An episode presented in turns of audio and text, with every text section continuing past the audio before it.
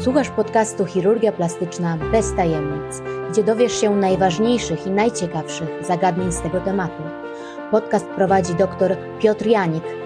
Zapraszamy do słuchania. Cześć, witajcie w odcinku podcastu Chirurgia Plastyczna bez tajemnic.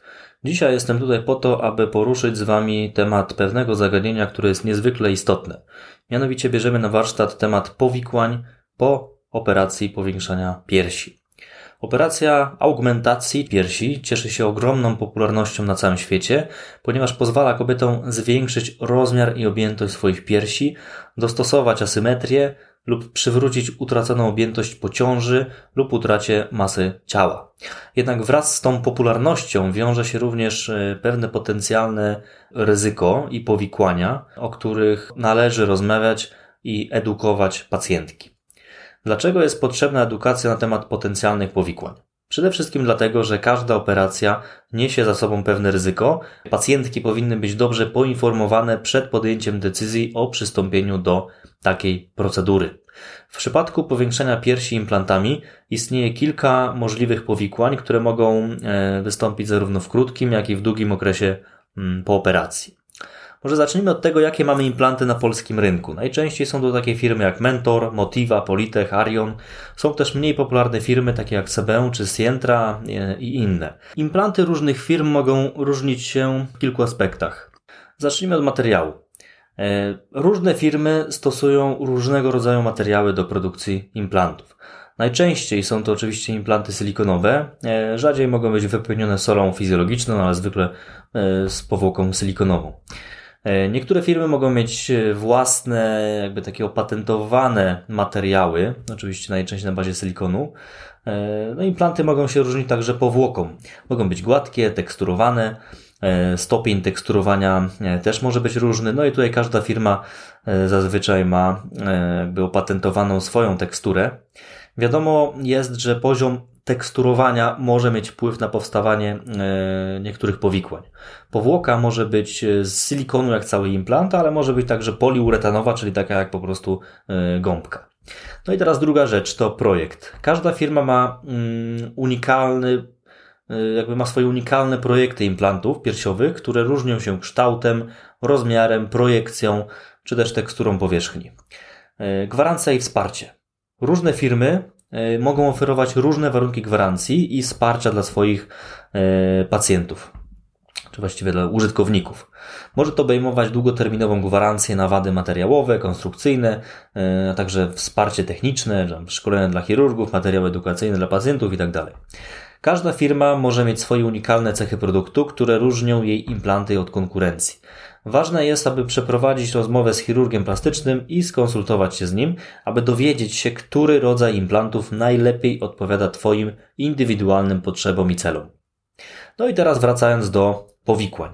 Tutaj należy wymienić kilka najczęstszych powikłań, takich jak przykurcz torebki, czyli capsular contracture. Jest to od 2 do 14% pacjentek.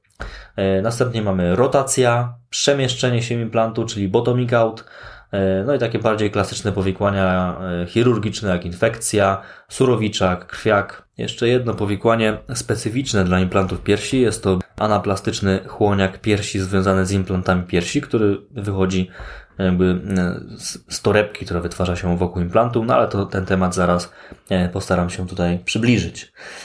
Jak zmniejszać ilość powikłań? Oczywiście najważniejsza jest profilaktyka i zapobieganie.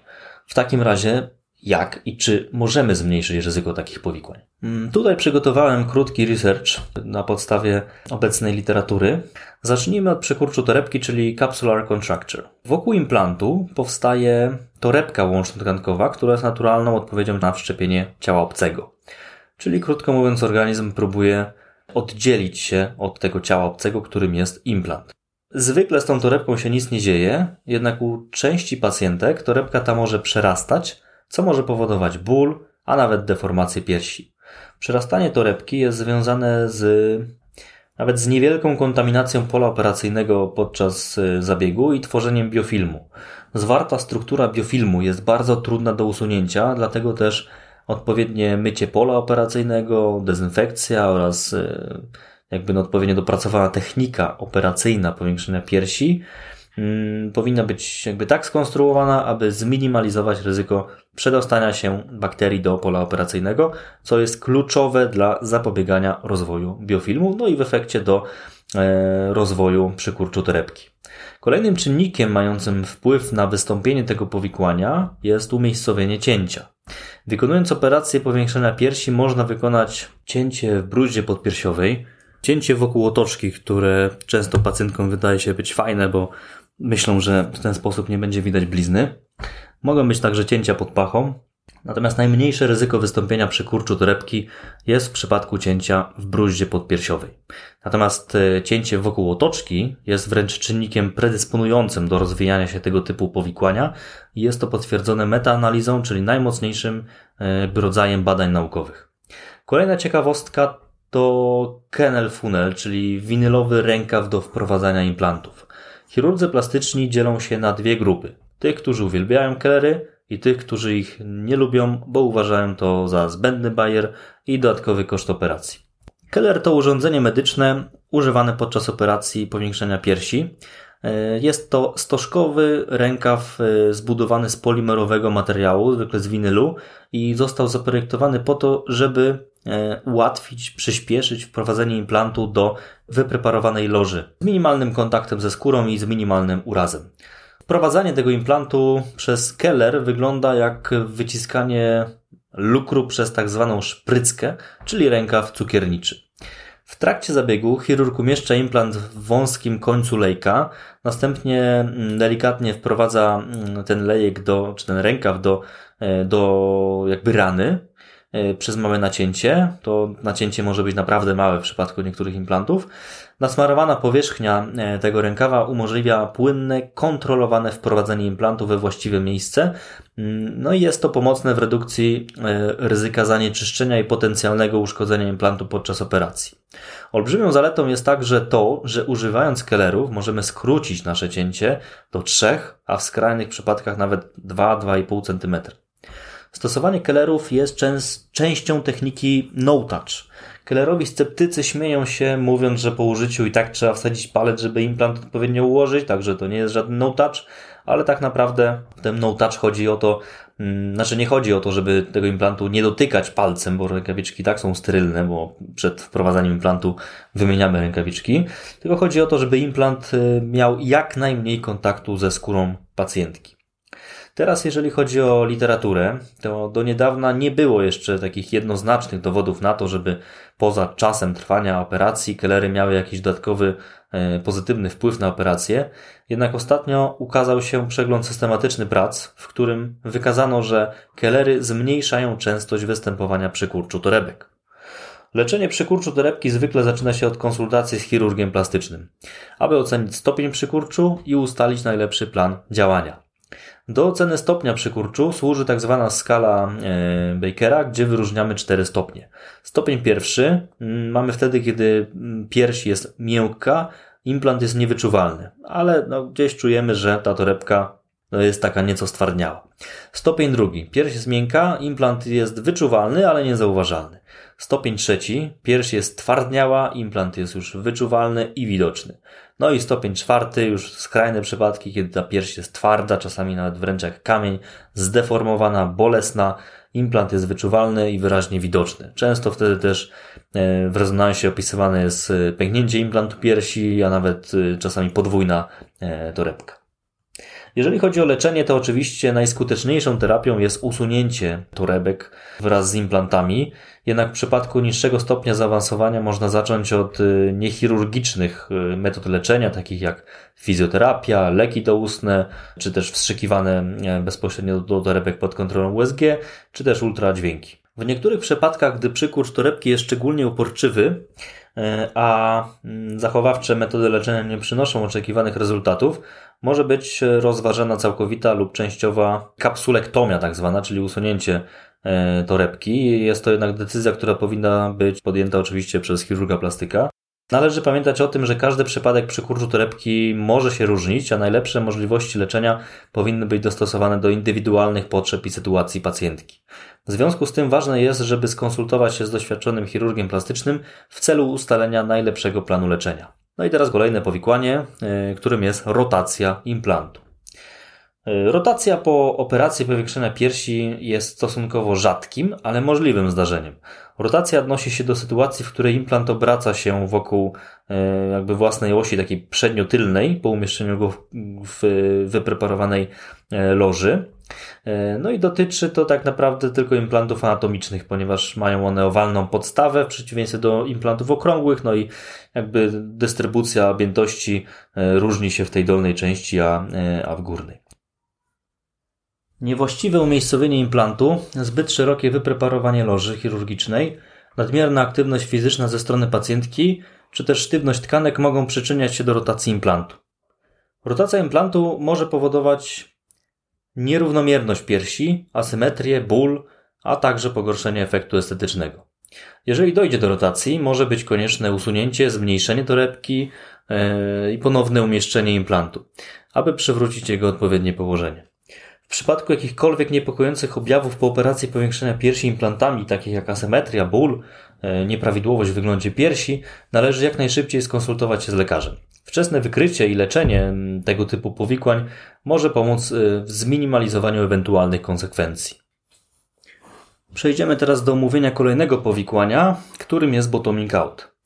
Jest to sytuacja, w której implant y, piersi osiada zbyt nisko na klatce piersiowej, przekraczając y, cięcie czy też nową bruzdę podpiersiową mm, do tego stopnia, że kompleks brodawka-otoczka znajduje się wyżej niż w pierwotnym założeniu. No i do, może to, mm, jakby ten kompleks brodawka otoczka może się przemieścić do tego stopnia, że może być widoczny przy założonym biustonoszu. To powikłanie występuje e, z powodu takich czynników jak niewystarczające ufiksowanie bruzdy podpiersiowej podczas operacji, słabe pokrycie, e, czy słabe podparcie tkankowe, słabe więzadła, czy też po prostu niewłaściwe umieszczenie implantu. Gdy implant przemieszcza się w dół, może to powodować nienaturalny wygląd z większością objętości piersi położoną poniżej kompleksu brodawka-otoczka. Leczenie tego, to, tego powikłania polega e, zazwyczaj na e, chirurgicznej korekcji w celu ponownego umieszczenia implantu piersiowego i dodatkowego podparcia, tak aby zapobiec nawrotowi. Może to obejmować techniki takie jak wzmocnienie bruzdy podpiersiowej za pomocą specjalnych szwów, używanie materiału podporowego, takiego jak siatka, e, podobna jak w przypadku e, leczenia przepuklin, czy też bezkomórkowa macierz komórkowa, czyli ADM. Ważne jest, aby konsultować się z, z certyfikowanym chirurgiem plastycznym, jeżeli podejrzewasz, że występuje bottoming out po operacji powiększenia piersi. Mogą oni ocenić swoją sytuację i zalecić najbardziej odpowiednią opcję leczenia, uwzględniając Twoje indywidualne potrzeby. Następne powikłanie infekcja. Infekcja po wszczepieniu implantów piersi może być poważnym problemem i wymaga odpowiedniego leczenia. Ważne jest jak najszybsze rozpoznanie i interwencja w celu zapobieżenia dalszym powikłaniom. Oto kilka ogólnych kroków, które mogą być podjęte w procesie leczenia. Antybiotykoterapia. Zwykle leczenie infekcji rozpoczyna się od podania antybiotyków w celu zwalczania e, infekcji bakteryjnej. Zwykle podaje się antybiotyk o szerokim spektrum i wykonuje posiew.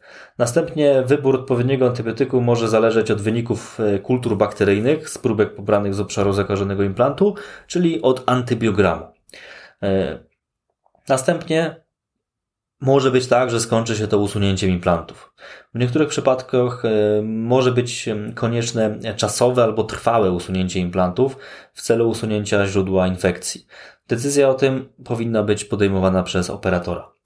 E, jeżeli w wyniku infekcji gromadzi się płyn wokół implantu, e, może być konieczne wprowadzenie drenażu w celu usunięcia nadmiaru płynu. Następnie przechodzimy do powikłania, którym jest surowiczak, czyli tak zwana seroma. Jest to nagromadzenie się płynu surowiczego wysiękowego wokół implantu. Pierś taka zwykle e, zwiększa swój rozmiar, jest napięta, może być wyczuwalny płyn w środku. Leczenie seromy zwykle obejmuje kilka kroków, takich jak e, po pierwsze monitorowanie stanu, Tutaj lekarz będzie regularnie monitorować objawy i postęp tego powikłania. Często zalecane są częste wizyty kontrolne, aby na bieżąco oceniać, czy płyn się wchłania, czy jest konieczne leczenie dodatkowe. Po drugie, drenaż. W przypadku seromatu Mm, którego objawy się nasilają, lekarz może zdecydować się na drenaż płynu za pomocą e, szykawki lub za pomocą cienkiego cewnika foleja. E, założenie takiego drenu powinno odbyć się najlepiej pod kontrolą USG. Kompresja. Zazwyczaj zaleca się noszenie specjalnego stanika kompresyjnego w celu zmniejszenia tworzenia się takiego płynu i w celu przyspieszenia jego wchłaniania. Chirurg powinien zalecić odpowiedni rodzaj kompresji E, już bezpośrednio po operacji, to jest pewnego rodzaju profilaktyką tego powikłania. E, no i taki stanik powinien oczywiście być odpowiednio e, dobrany do, indywidualnie do każdej pacjentki. Antybiotyki. Jeżeli istnieje podejrzenie infekcji towarzyszącej seromatowi, może być wymagane podanie antybiotyków w celu zwalczania potencjalnej infekcji. Kolejnym powikłaniem, które mówimy, to krwiak. Leczenie E, krwiaka po wszczepieniu implantów piersi zależy od jego wielkości, objawów i ogólnego stanu e, pacjenta. Tutaj będziemy stosować środki przeciwbólowe. W przypadku mniejszych krwiaków e, lekarz będzie zalecał stosowanie zimnych okładów oraz lodu w celu zmniejszenia obrzęku, bólu i zatrzymania krwawienia. Bardzo istotne jest monitorowanie, także tutaj chirurg powinien regularnie monitorować pacjentkę w celu oceny postępu wchłaniania się krwiaka.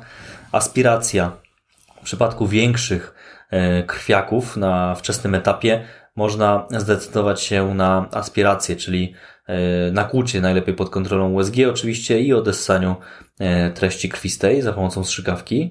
Oczywiście procedurę tę powinien wykonywać najlepiej doświadczony specjalista, no nie, nie, nie przypadkowy lekarz na sorze. E, kolejna rzecz to kompresja. E, tak jak wspomniałem już w przypadku sermatu, tutaj e, chirurg powinien zalecić noszenie odzieży kompresyjnej w celu zmniejszenia jakby potencjalnego krwawienia, no i w celu przyspieszenia wchłaniania krwiaka. Oczywiście ubranie uciskowe jest standardem w profilaktyce i niedopuszczaniu do powstawania tego powikłania. Leczenie krwiaka po wszczepieniu implantów piersi jest indywidualne i zależy od wielu czynników. Ważne jest, żeby tutaj mieć stały kontakt ze swoim chirurgiem, który będzie w stanie dostosować odpowiednie leczenie do indywidualnych potrzeb pacjentki. Ostatnie zagadnienie, które dzisiaj poruszymy, to chłoniak piersi związany z implantami piersi. Jest to rzadki rodzaj chłoniaka, a ryzyko jego wystąpienia jest znacznie mniejsze niż potencjalne korzyści, jakie można uzyskać w związku z wszczepieniem implantów piersi. Należy jednak o tym wspomnieć, żeby pacjentki były świadome tego ryzyka. Objawy chłoniaka y, piersi związanego z implantami piersi mogą obejmować takie objawy jak obrzęk, guz lub pojawienie się bolesnej zmiany w okolicy implantu. Mm, I objawy te zwykle pojawiają się około 10 lat po implantacji. W przypadku podejrzenia chłoniaka piersi związanego z implantami piersi, konieczne jest jak najszybsze skonsultowanie się z lekarzem specjalistą chirurgii plastycznej.